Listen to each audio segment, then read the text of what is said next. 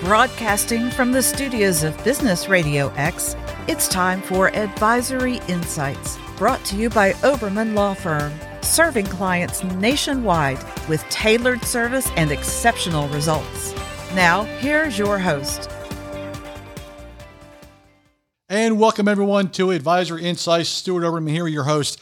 All right, folks, we're going to be off and running today on the podcast an enormous topic that is taking the business world by extreme uncertainty. We got fires going everywhere.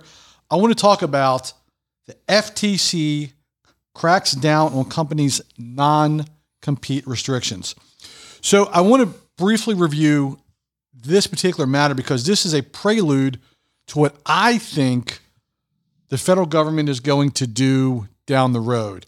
So I want to review a release dated January 4th, 2023, that the FTC released. And, and I, I want to look at some broad things on this. So, what happened is the FTC has taken action against three companies, two individuals. Can I get this?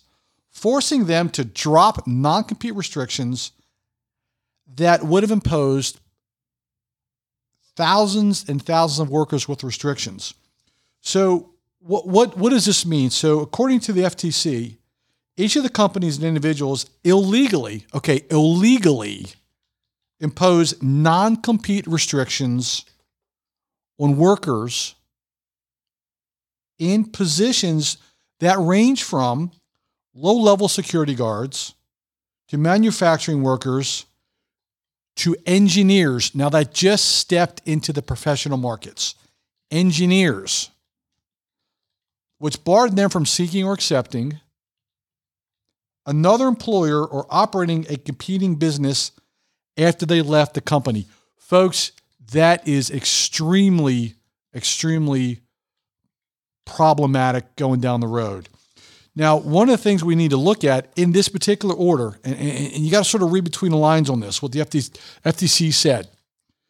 They issued a statement that they are going to vigorously can not just enforce, but vigorously enforce Section 5, pro, which prohibits unfair methods of competition, which, from all indication, is going to be non compete agreements. So, in these cases, and I'm not going to go into names, I'm just going to, because it's all public record, but I want to, I want to look at the ramifications.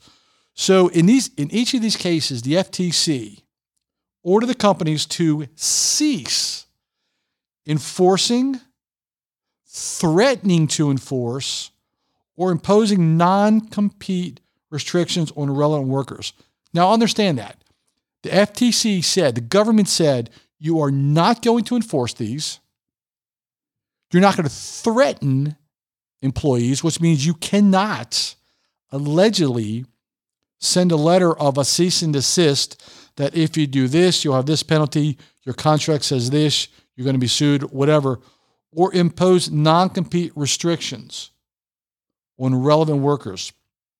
So they've also required, again, far reaching effect, they've also required the employers to notify the affected employees that they are no longer bound by the restrictions. Now, you, so you, you got to understand this they said, oh, by the way, three companies, two individuals, you're, you're, we're, we're nullifying your non compete agreements. And not only that, but now you got to notify the employees that, oh, by the way, we're not enforcing your non compete. So I, I want to go through some things that the FTC, in this order, which I'm going to give you my opinion is going to be a prelude of what's down the road. There's a lot of things going on, but there's, but we need to look at, but this is the prelude. So, in this order, they have banned, in the order, the company from communicating to any relevant employee or other employer that the employee is subject to a non compete, which means you've cut off communication to third parties, requiring them to avoid and nullify the challenge non competes without penalizing the infected employees. Without penalizing the infected employees. Require them to provide copies of the order to current and past employees who are subject to the challenge challenges non compete. Okay, I get that. Current and past employees require them to provide a copy of the complaint and order to current and future directors, officers, employees of the companies who are responsible for hiring and recruiting. That's HR, folks. That's HR. So now HR is this is their HR responsibility. So then here's the interesting part.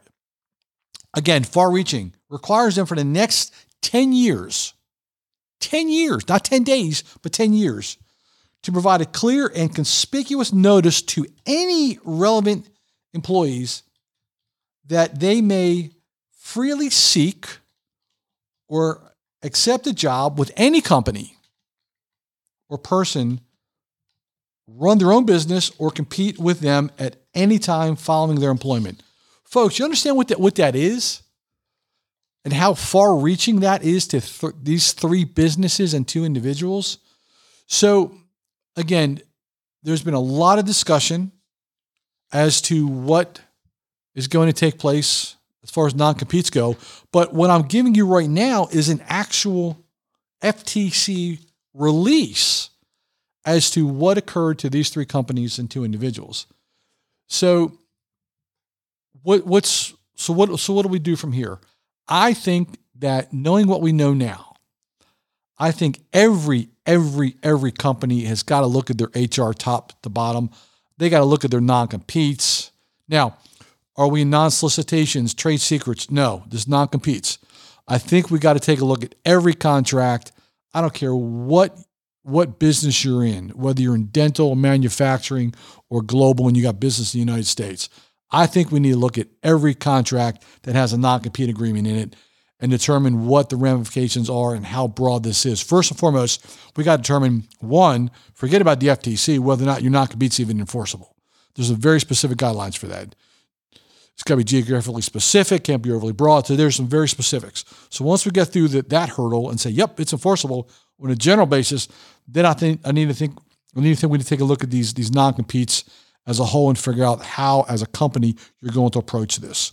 Folks, it is some wild, wild west stuff going out there on non compete agreements and in business environments, and I think this may have a chilling effect on um, the especially the professional fields. Folks, that's a quick update on a very, very broad topic that I could spend probably three hours on a whole event on. But thank you again, folks, for for joining us on podcast for Advisory Insights. My name is Stuart Oberman. If you have any questions, please feel free to give us a call, 770-886-2400, or send me an email, Stuart, S-T-U-A-R-T, at obermanlaw.com. Thanks, folks, and have a fantastic day. Thank you for joining us on Advisory Insights. This show is brought to you by Oberman Law Firm, a business centric law firm representing local, regional, and national clients in a wide range of practice areas, including healthcare, mergers and acquisitions, corporate transactions, and regulatory compliance.